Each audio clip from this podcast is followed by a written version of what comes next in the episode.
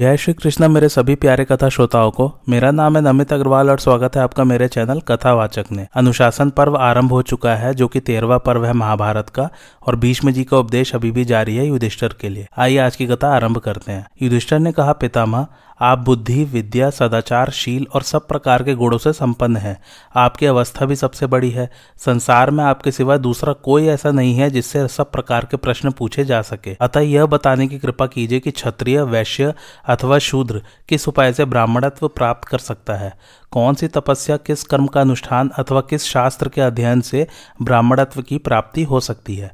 भीष्म जी ने कहा, बेटा, क्षत्रिय आदि तीन वर्णों के लिए ब्राह्मणत्व प्राप्त करना कठिन है। युधिष्ठर ने पूछा, दादाजी, आप तो कहते हैं कि ब्राह्मणत्व की प्राप्ति कठिन है, किंतु मैंने आप ही से सुना है कि पूर्व काल में विश्वामित्र क्षत्रिय से ब्राह्मण हुए थे तथा यह भी सुना जाता है कि राजा वीत हव्य ने भी ब्राह्मणत्व प्राप्त किया था। अतः आप बताइए, किस वरदान अथवा तपस्या से राजा को ब्राह्मणत्व की प्राप्ति हुई? भीष्म जी ने कहा, युधिष्ठर, महायशस्वी राजर्षि वीतहव्य ने जिस प्रकार दुर्लभ ब्राह्मणत्व प्राप्त किया था, उसका वृतांत सुनो। पूर्व काल में धर्म पूर्वक प्रजा का पालन करने वाले महात्मा मनु के एक धर्मात्मा पुत्र हुआ, जिसका नाम था शरियाती। शरियाती के वंश में राजा वत्स हुआ, उसके है है और तालजंग नामक दो पुत्र हुए। ये दोनों ही राजा थे। है है का ही दूसरा नाम वीतहव्य था, उसके दस स्त्रियाँ थी। उनके गर्भ से सौ पुत्र उत्पन्न हुए, जो युद्ध से पीछे न हटने वाले और शूरवीर थे। उन दिनों काशी में हरियश्व नाम से प्रसिद्ध एक राजा राज्य करते थे, जो दिवोदास के पितामह थे। वीत हव्य के पुत्रों ने हरियश्व के राज्य पर चढ़ाई की और उन्हें गंगा यमुना के बीच प्रयाग के निकट युद्ध में मार डाला। तदंतर हरियश्व के पुत्र सुदेव का, जो देवता के समान तेजस्वी और दूसरे धर्म के समान धर्मात्मा था, काशी के राज्य पर अभिषेक किया गया। किंतु वीतहव्य के पुत्रों ने आकर उसे भी संग्राम में मौत के घाट उतार दिया। इसके बाद सुदेव का पुत्र दिवोदास, काशी का राजा बनाया गया। उस महातेजस्वी ने जब मन को वश में रखने वाले वीतहव्य के पुत्रों का पराक्रम सुना तो इंद्र की आज्ञा से वाराणसी नाम की नगरी बसाई। इसका घेरा गंगा जी के उत्तर तट से लेकर गोमती के दक्षिण किनारे तक फैला हुआ था। इसके भीतर बसी हुई वाराणसी नगरी इंद्र की अमरावती के समान शोभा पा रही थी। उसमें निवास करते हुए राजा दिवोदास पर भी है वंशी राजाओं ने धावा किया। तब महाबली और तेजस्वी राजा दिवोदास दास ने पूरी से बाहर निकलकर शत्रु के साथ लोहा लिया। दोनों ओर की सेनाओं में एक हज़ार दिन अर्थात दो वर्ष, नौ महीने, दस दिन तक देवासुर संग्राम के समान भयंकर युद्ध होता रहा। इसमें राजा देवदास के बहुत से वाहन और सिपाही काम आए, उनका खजाना खाली हो गया और वे बड़ी दयनीय अवस्था में पड़ गए। अंत में अपनी राजधानी छोड़कर वे भाग चले और प्रयाग में भरद्वाज मुनि के आश्रम पर पहुंचकर दोनों हाथ जोड़े उनके शरणपन हो गए। बृहस्पति नंदन भरद्वाज जी बड़े शीलवान और देवदास के पुरोहित थे। राजा को उपस्थित देखकर उन्होंने पूछा, महाराज, तुम्हें यहाँ आने की क्या आवश्यकता पड़ी? अपना सारा समाचार बतलाओ। now तुम्हारा जो भी प्रिय कार्य होगा, उसे मैं निसंदेह पूर्ण करूँगा। राजा ने कहा, भगवान वीत हव्य के पुत्रों ने मेरे वंश का नाश कर डाला। मैं अकेला ही भागकर आपकी शरण में आया हूँ। यह सुनकर महाभाग भरद्वाज मुनि ने कहा, सुदेव नंदन, तुम डरो मत, मैं एक यज्ञ करूँगा, उससे तुम्हें ऐसे पुत्र की प्राप्ति होगी, जिसकी सहायता से तुम हज़ारों वीत हव्य के पुत्रों को मार डालोगे। यह कहकर भरद्वाज मुनि ने राजा के लिए पुत्रेष्टि नामक यज्ञ किया। उसके प्रभाव से देवदास के यहाँ एक पुत्र उत्पन्न हुआ, जो संसार में प्रतरदन के नाम से प्रसिद्ध हुआ। वह पैदा होते ही इतना बढ़ गया कि तुरंत तेरह वर्ष की अवस्था का सा दिखाई देने लगा। उसी समय उसने अपने मुख से संपूर्ण वेद और धनुर्वेद का गान किया। भरद्वाज मुनि ने उसे योग शक्ति से संपन्न कर दिया और उसके शरीर में संपूर्ण जगत का तेज भर दिया। तदंतर राजकुमार प्रतरदन ने अपने शरीर पर कवच और धनुष धारण किया। उस समय देवर्षिगण उसका यश गाने लगे। वह ढाल और तलवार बांधकर अपना धनुष टंकारता हुआ आगे बढ़ा। उसे देखकर राजा दिवदास को बड़ी प्रसन्नता हुई और उन्होंने प्रतरदन को युवराज बनाकर अपने को कृतकृत्य समझा। इसके बाद देवदास ने शत्रु दमन प्रतरदन को वीत हव्य के पुत्रों का वध करने के लिए भेजा। पिता की आज्ञा पाकर वह शत्रु विजयी और है नगरी की ओर चला और रथ पर बैठे ही बैठे गंगा के पार होकर तुरंत ही वहाँ पहुँच गया। उसके रथ की घोर घरघराहट सुनकर विचित्र ढंग से युद्ध करने वाले है राजकुमार कवच से सुसज्जित होकर नगराकार विशाल रथों पर बैठे हुए पुरी से बाहर निकले और बाड़ों की वर्षा करते हुए प्रतरदन पर चढ़ाए। तब उस तेजस्वी राजकुमार ने अपने अस्त्रों की वर्षा से शत्रुओं के अस्त्रों को रोक दिया और वज्र एवं अग्नि के समान प्रज्वलित बाड़ों तथा भल्लों से उनके मस्तक काट डाले। है, है वीर खूद से लथपथ होकर सैकड़ों और हज़ारों की संख्या में धराशायी हो गए। उस समय वे जड़ से कटे हुए पुष्पित पलास के वृक्षों के समान दिखाई दे रहे थे। पुत्रों के मारे जाने पर राजा वीत हव्य नगर छोड़कर भाग गए और भृगुजी के आश्रम पर जाकर उन्होंने महर्षि की शरण ली। भृगुजी ने राजा को अभयदान दे दिया। इतने ही में उनके पीछे लगा हुआ राजकुमार प्रतरदन भी वहाँ आ पहुँचा और आश्रम में जाकर बोला, इस आश्रम पर महात्मा भृगु के शिष्य कौन कौन है? वे लोग उनके पास जाकर मेरे आगमन की सूचना दे, मैं उनका दर्शन करना चाहता हूँ। महामुनि भृगु को जब प्रतरदन के आगमन का समाचार मिला तो उन्होंने आश्रम से बाहर आकर उसका विधिवत सत्कार किया और पूछा, राजेंद्र, बताओ मुझसे क्या काम है? राजकुमार ने उनसे अपने आने का कारण बतलाते हुए कहा, ब्राह्मण, राजा वीत हव्य को यहाँ से निकाल दीजिए, इनके पुत्रों ने मेरे समस्त कुल का विध्वंस किया है। काशी का सारा प्रांत उजाड़ डाला है और वहाँ की रत्न राशि भी लूट ली है। इन्हें अपने पराक्रम का बड़ा घमंड था, किंतु इनके सौ पुत्रों को मैंने मौत के घाट उतार दिया। अब इनका भी वध करके मैं पिता के ऋण से उर ऋण हो जाऊँगा। यह सुनकर धर्मात्माओं में श्रेष्ठ महर्षि भ्रगु ने दया से द्रवित होकर कहा, यहाँ तो कोई भी क्षत्रिय नहीं है, ये सबके सब ब्राह्मण ही है। सत्यवादी भ्रगु का यह यथार्थ वचन सुनकर प्रतरदन ने उनके चरणों में प्रणाम किया और अत्यंत प्रसन्न होकर धीरे से कहा, भगवान, यदि ऐसी बात है तो भी मैं कृतार्थ हो गया, क्योंकि मेरे पराक्रम से इस राजा को अपनी जाति त्याग देनी पड़ी। अब आप मुझे जाने की आज्ञा दे और मेरे कल्याण का चिंतन करें। भ्रघु जी ने प्रतरदन को जाने की आज्ञा दे दी और वह जैसे आया था वैसे ही लौट गया। इस प्रकार भ्रघु जी के वचन मात्र से राजा वीत हव्य ब्रह्मर्षि हो गए। क्षत्रिय होकर भी भ्रघु की कृपा से उन्हें ब्राह्मणत्व की प्राप्ति हो गई। युधिष्ठर ने पूछा, पितामह पुरुष इस संसार में तरुणी स्त्रियों की रक्षा किस प्रकार कर सकता है? जो सत्य को असत्य और असत्य को सत्य बना देती है, जो सत्कार करने और न करने पर भी मन में विकार पैदा कर देती है, ऐसी स्त्रियों की रक्षा कौन कर सकता है? यदि उनकी रक्षा किसी प्रकार संभव हो, अथवा किसी ने पहले कभी उनकी रक्षा की हो तो उस विषय का स्पष्ट वर्णन कीजिए। भीष्म जी ने कहा, महाभाव, तुम स्त्रियों के विषय में जैसा कह रहे हो, वह ठीक ही है, इसमें मिथ्या कुछ भी नहीं है। इस विषय में मैं तुम्हें एक पुराना इतिहास सुना रहा हूँ, जिसमें महात्मा विपुल ने जिस प्रकार गुरु पत्नी की रक्षा की थी, उसी का वर्णन है। वास्तव में तरुणी स्त्रिया प्रज्वलित अग्नि के समान है। ये मय दानव की बनाई हुई माया है। छुरे की धार, विष, सर्प और अग्नि एक और और स्त्रियाँ एक और प्राचीन काल की बात है, देव शर्मा नाम से प्रसिद्ध एक महान, सौभाग्यशाली ऋषि थे। उनके रुचि नामक एक स्त्री थी, जो इस पृथ्वी पर अद्वितीय सुंदरी थी। उसका रूप देखकर देवता दानव और गंधर्व भी मतवाले हो जाते थे। इंद्र तो उस पर विशेष रूप से आसक्त थे। महामुनि देव शर्मा स्त्रियों के चरित्र से भलीभांति परिचित थे और यह भी जानते थे कि इंद्र बड़ा ही पर स्त्री लंपट है, इसलिए वे अपनी स्त्री की यत्नपूर्वक रक्षा करते थे। एक बार उनके मन में यज्ञ करने का विचार हुआ उस समय वे सोचने लगे, यदि मैं यज्ञ में लग जाऊँ तो मेरी स्त्री की रक्षा कैसे होगी? फिर मन ही मन उसकी रक्षा को उपाय निश्चित कर उन महातपस्वी ने अपने प्रिय शिष्य विपुल को, जो भृगु गोत्र में उत्पन्न हुआ था, बुलाया और उससे इस प्रकार कहा, बेटा, मैं यज्ञ करने जाऊँगा तो मेरी स्त्री रुचि की बलपूर्वक रक्षा करना, क्योंकि देवराज इंद्र सदा इसे प्राप्त करने की घात में लगा रहता है। उसकी ओर से तुम्हें सदा सावधान रहना चाहिए, क्योंकि वह नाना प्रकार के रूप धारण करता है। विपुल बड़े ही जितेंद्रिय और उग्र तपस्वी थे। अग्नि और सूर्य के समान उनकी कांति थी तथा वे धर्म के ज्ञाता और सत्यवादी थे। गुरु की आज्ञा सुनकर उन्होंने उत्तर दिया, बहुत अच्छा मैं ऐसा ही करूँगा। फिर जब गुरुजी चलने को उद्यत हुए तो विपुल ने पूछा, मुनि, इंद्र जब आता है तो कौन कौन से रूप धारण करता है? उसका शरीर और तेज कैसा है, यह मुझे बताने की कृपा कीजिए। देव शर्मा ने कहा, बेटा, इंद्र बड़ा मायावी है, वह बारंबार बहुत से रूप बदलता रहता है। कभी तो मस्तक पर मुकुट पहने, हाथ में वज्र और धनुष लिए तथा कानों में कुंडल धारण किया आता है और कभी एक ही क्षण में चांडाल के समान रूप बना लेता है। कभी हृष्टपुष्ट और बड़ा शरीर धारण करता है तथा कभी चिथड़े पहने दीन दुर्बल देह में दिखाई देता है। अपने शरीर का रंग भी कभी गोरा, कभी सावला और कभी काला बना लेता है। एक ही क्षण में कुरूप हो जाता है और एक ही क्षण में रूपवान। कभी बूढ़ा बन जाता है, कभी जवान। वह तोते कौए हंस, कोयल, सिंह, व्याघ्र, हाथी, देवता और दैत्य सभी के रूप धारण करता है। मक्खी और मच्छर तक का रूप धारण करने में नहीं चूकता। कोई भी उसे पकड़ नहीं सकता। औरों की तो बात ही क्या, जिन्होंने संसार को बनाया है, वे विधाता भी उसे अपने काबू में नहीं कर सकते। अंतर्धान हुआ इंद्र केवल ज्ञान दृष्टि से दिखाई देता है। इस प्रकार वह बहुत से रूप धारण किया करता है। इसलिए तुम यत्न पूर्वक मेरी स्त्री रुचि की रक्षा करना। यह कहकर महाभाग देव शर्मा मुनि यज्ञ करने के लिए चले गए।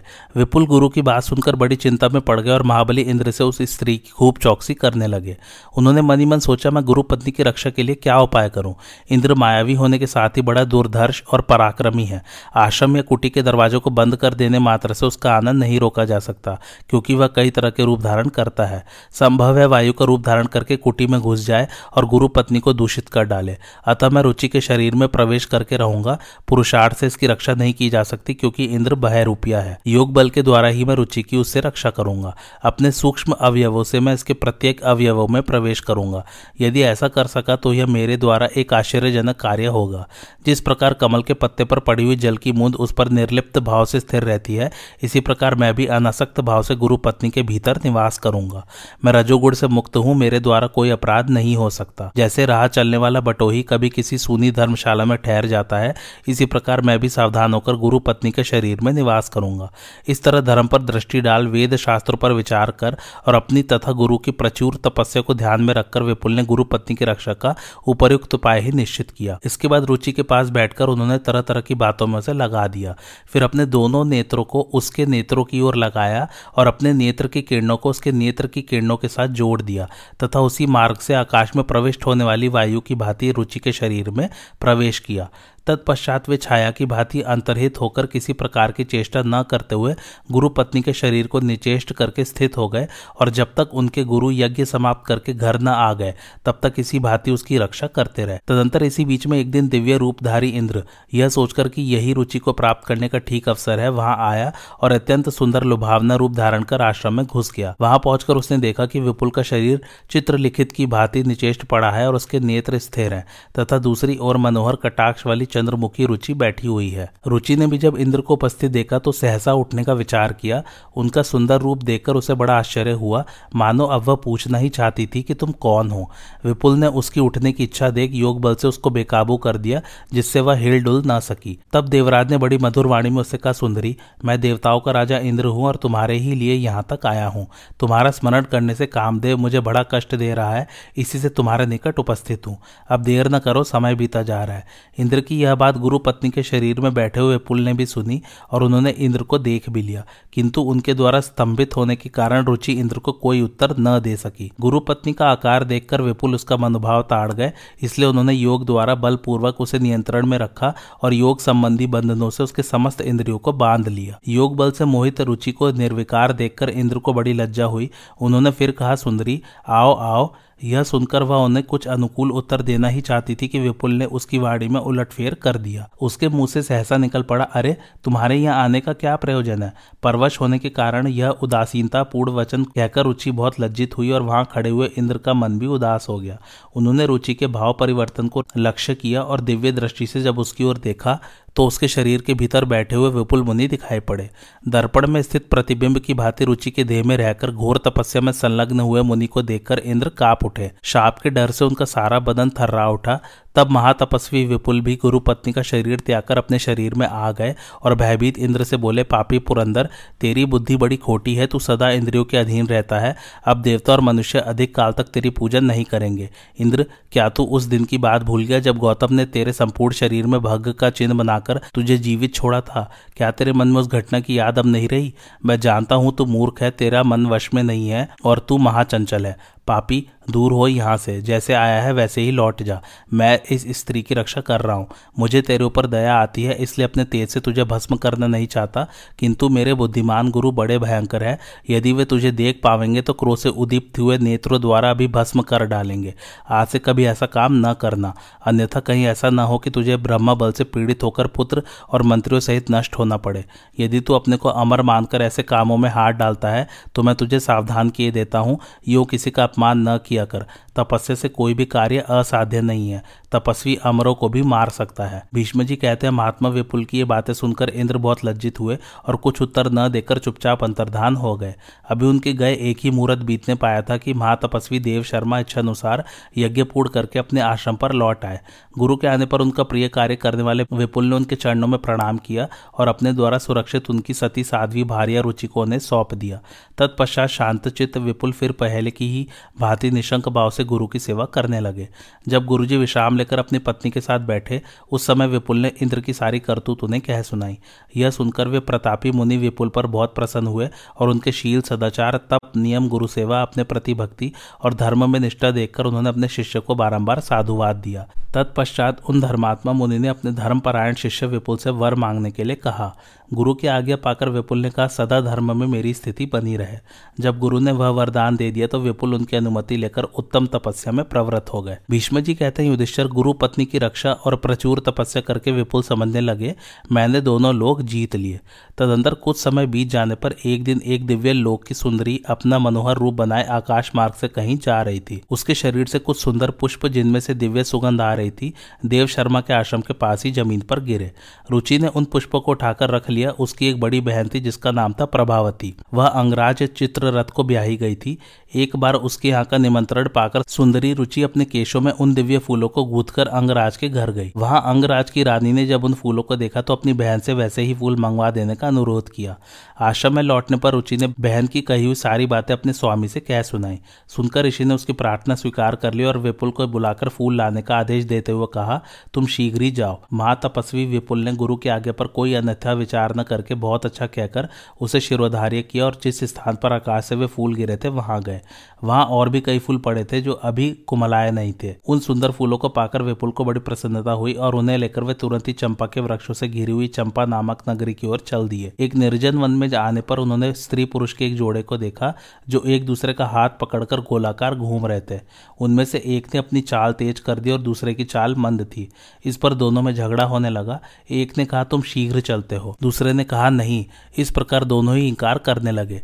ऐसे झगड़ते हुए दोनों ने विपुल को लक्ष्य करके शपथ खाते हुए कहा, हम दोनों में जो झूठ बोलता हो, उसको परलोक में वही दुर्गति मिले जो इस विपुल को मिलने वाली है। तदंतर विपुल को छह पुरुष दिखाई पड़े, जो सोने चांदी के पासे लेकर जुए खेल रहे थे और लोभ तथा हर्ष में भरे हुए थे। वे भी वही शपथ कर रहे थे, जो पहले स्त्री पुरुष के जोड़े ने की थी। उन्होंने विपुल को लक्ष्य करके कहा, हम लोगों में से जो लोभवश बेईमानी करेगा, उसको वही गति मिलेगी, जो परलोक में इस विपुल को मिलने वाली है। इनकी बातें सुनकर विपुल ने जन्म से लेकर वर्तमान समय तक के अपने समस्त कर्मों का स्मरण किया, किंतु कभी कोई पाप हुआ हो ऐसा नहीं जान पड़ा।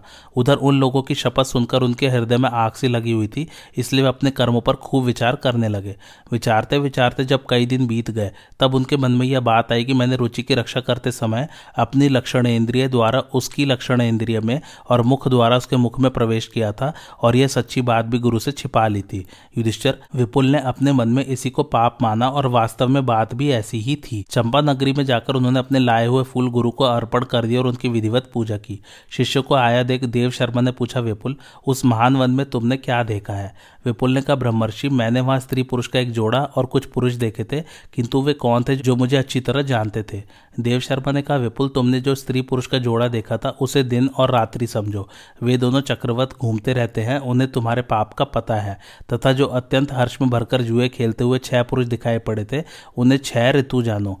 वे भी तुम्हारे पाप से परिचित है।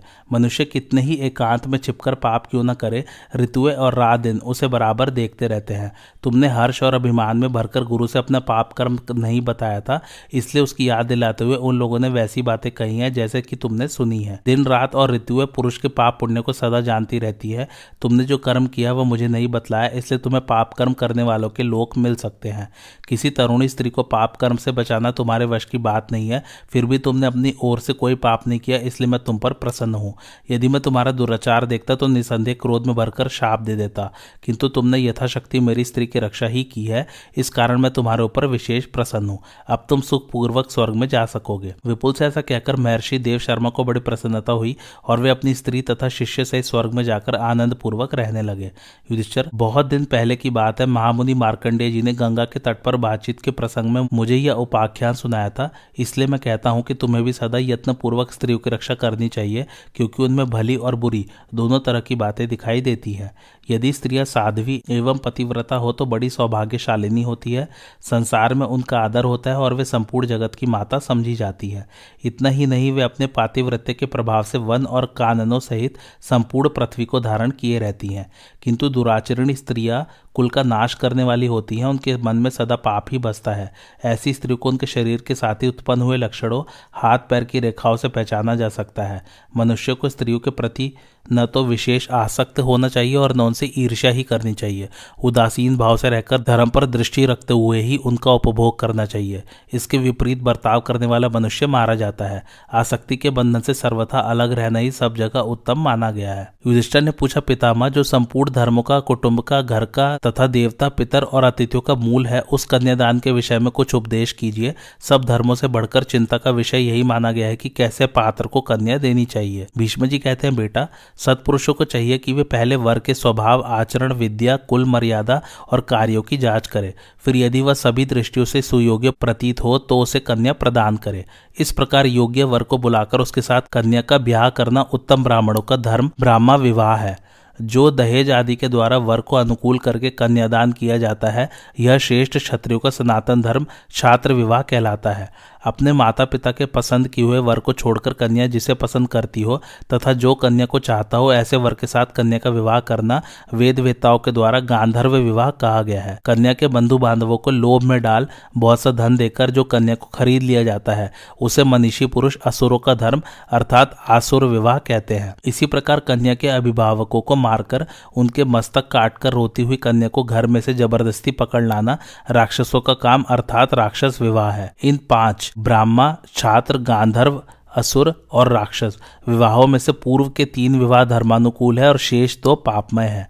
आसुर और राक्षस विवाह कदापि नहीं करने चाहिए। जिस कन्या के पिता और भाई न हो, उसके साथ कभी विवाह नहीं करना चाहिए, क्योंकि वह पुत्री का धर्म वाली मानी जाती है। यदि पिता, भ्राता आदि ऋतुमती होने के पहले कन्या का विवाह न कर दे तो ऋतुमती होने के पश्चात तीन वर्ष तक कन्या अपने विवाह की बाट देखे। चौथा वर्ष लगने पर वह स्वयं ही किसी को अपना पति बना ले। ऐसा करने से उसकी संतान निकृष्ट नहीं मानी जाती। जो इसके विरुद्ध आचरण करती है, उसकी निंदा होती है।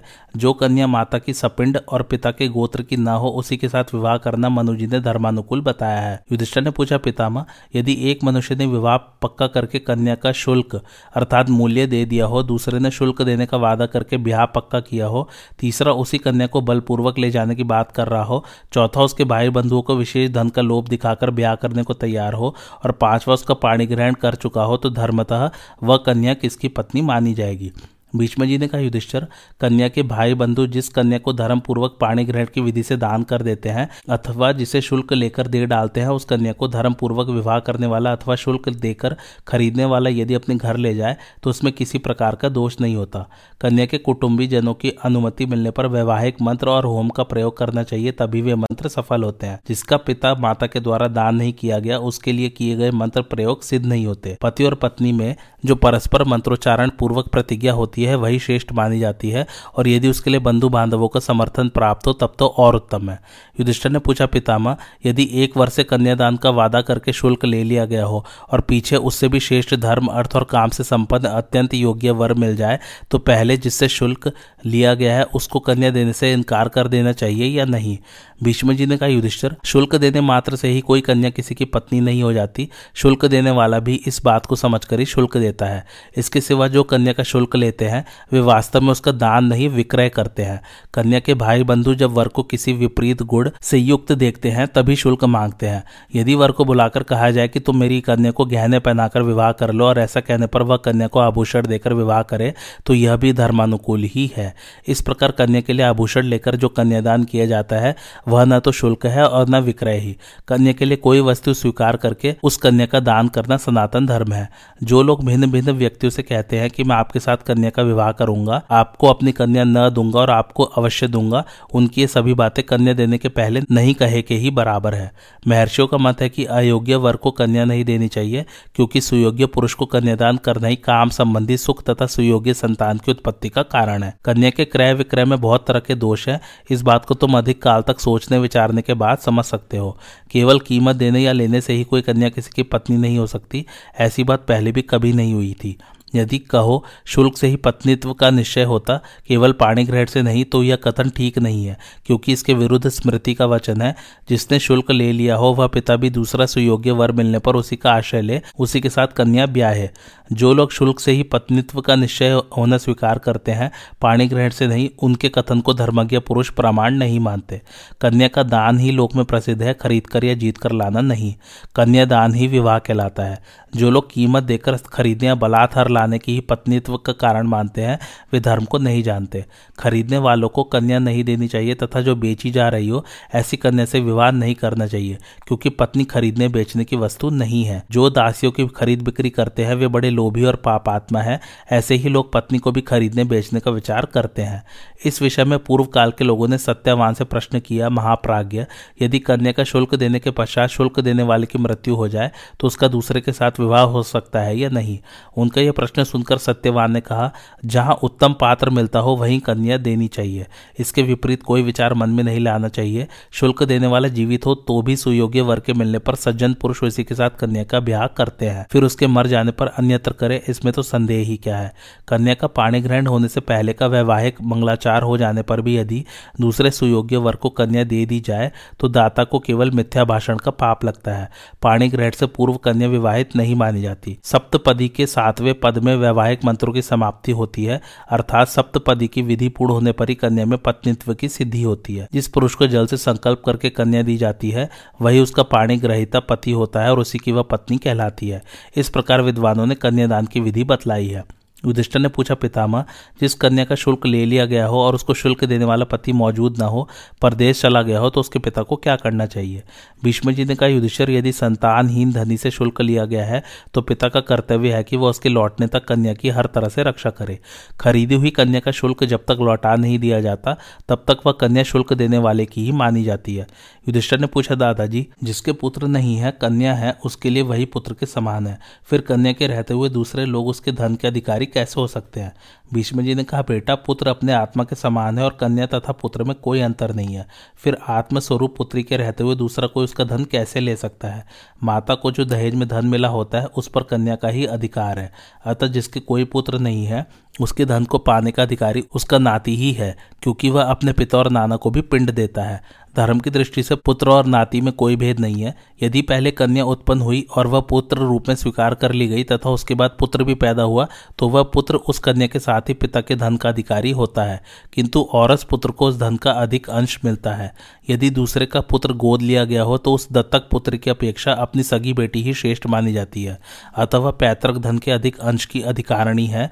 जो कन्याएँ शुल्क लेकर बेच दी गई हों, उनसे उत्पन्न होने वाले पुत्र केवल अपने पिता के ही उत्तराधिकारी होते हैं। उन्हें नाती के रूप में अपने धन का अधिकारी बनाना युक्ति संगत नहीं जान पड़ता, क्योंकि आसुर विवाह से जिन पुत्रों की उत्पत्ति होती है, वे दूसरों के दोष देखने वाले, पापाचारी, पराया धन हड़पने वाले, शट तथा धर्म के विपरीत बर्ताव करने वाले होते हैं। इस विषय में प्राचीन बातों को जानने वाले धर्मज्ञ पुरुष यम की गाई हुई गाथा का इस प्रकार वर्णन करते हैं। जो मनुष्य अपने पुत्र को बेचकर धन पाना चाहता है अथवा जीविका के लिए शुल्क लेकर कन्या को बेच देता है, वह अत्यंत भयंकर कालसूत्र नामक नरक में पड़कर अपने ही पसीने और मल मूत्र का भक्षण करता है, जो किसी कुमारी कन्या को बलपूर्वक अपने वश में करके उसका उपभोग करते हैं, वे पापी अंधकारपूर्ण नरक में पड़ते हैं। अपनी संतान की बात तो दूर रही, किसी दूसरे मनुष्य को भी नहीं बेचना चाहिए। अधर्म के रास्ते से जो जो धन आता है, उससे कोई धर्म नहीं होता। विवाह के समय कन्या के ससुराल वालों की तरफ़ से कुमारी पूजन अर्थात कन्या के सत्कार के रूप में जो वस्त्र और आभूषण आदि प्राप्त होते हैं, उन्हें स्वीकार करने में कोई दोष नहीं है, किंतु वे सबके सब कन्या को दे डालने चाहिए। अपना विशेष कल्याण चाहने वाले पिता, भाई, ससुर और देवरों को चाहिए कि वे कन्या को वस्त्र, आभूषण आदि देकर उसका सम्मान करें। यदि स्त्री की रुचि पूर्ण न की जाए तो वह पुरुष को प्रसन्न नहीं कर सकती और उस अवस्था में पुरुष की संतान वृद्धि नहीं हो सकती। इसलिए स्त्रियों का सदा सत्कार और प्यार करना चाहिए। जहाँ स्त्रियों का आदर होता है, वहाँ देवता लोग प्रसन्नता पूर्वक निवास करते हैं। जिस घर में स्त्रियों का अनादर होता है, वहाँ की सारी क्रियाएँ निष्फल हो जाती हैं। जिस कुल की बहू बेटियों को दुख मिलने के कारण शोक होता है, उस कुल का नाश हो जाता है। ये नाराज़ होकर जिन घरों को शाप देती है, वे कृत्या द्वारा नष्ट हुए के समान उजाड़ हो जाते हैं। उनकी शोभा, समृद्धि और संपत्ति का नाश हो जाता है। महाराज मनु ने स्त्रियों को पुरुषों के अधीन करके कहा था, मनुष्यों, स्त्रियाँ अबला, ईर्ष्यालु, मान चाहने वाली, कुपित होने वाली, पति का हित चाहने वाली और विवेक शक्ति से हीन होती है, तथापि ये सम्मान के योग्य है। अतः तुम लोग सदा इनका सत्कार करना, क्योंकि स्त्री जाति ही धर्म की प्राप्ति का कारण है। तुम्हारी परिचर्या और नमस्कार स्त्रियों के ही अधीन है। संतान की उत्पत्ति उसका लालन पालन और लोक यात्रा का प्रसन्नता पूर्वक निर्वाह भी उन्हीं पर निर्भर है। यदि तुम लोग स्त्रियों का सम्मान करोगे तो तुम्हारे संपूर्ण कार्य सिद्ध हो जाएँगे। स्त्रियों के कर्तव्य के संबंध में राजा जनक की पुत्री ने एक श्लोक का गान किया है, जिसका सारांश इस प्रकार है। स्त्री के लिए यज्ञ आदि कर्म, श्राद्ध और उपवास करना आवश्यक नहीं है। उसका धर्म है केवल अपने पति की सेवा करना। नारी पति सेवा से ही स्वर्ग पर विजय प्राप्त करती है। कुमारावस्था में स्त्री की रक्षा उसका पिता करता है, जवानी में पति उसका रक्षक है और वृद्ध होने पर पुत्र उसकी रक्षा का भार रहता है। अतः स्त्री को कभी स्वतंत्र नहीं रहना चाहिए। युधिष्ठर स्त्रियाँ ही घर की लक्ष्मी है, पुरुष को उनका भली भांति सत्कार करना चाहिए। अपने वश में रखकर पालन करने से स्त्री लक्ष्मी का स्वरूप बन जाती है। आज की कथा ये समाप्त होती है। कैसी लगे आप लोगों को मेरी कथा, मुझे कमेंट करके ज़रूर बताइए। और मेरे चैनल कथावाचक को लाइक, शेयर और सब्सक्राइब ज़रूर कीजिए। Thanks for watching. धन्यवाद।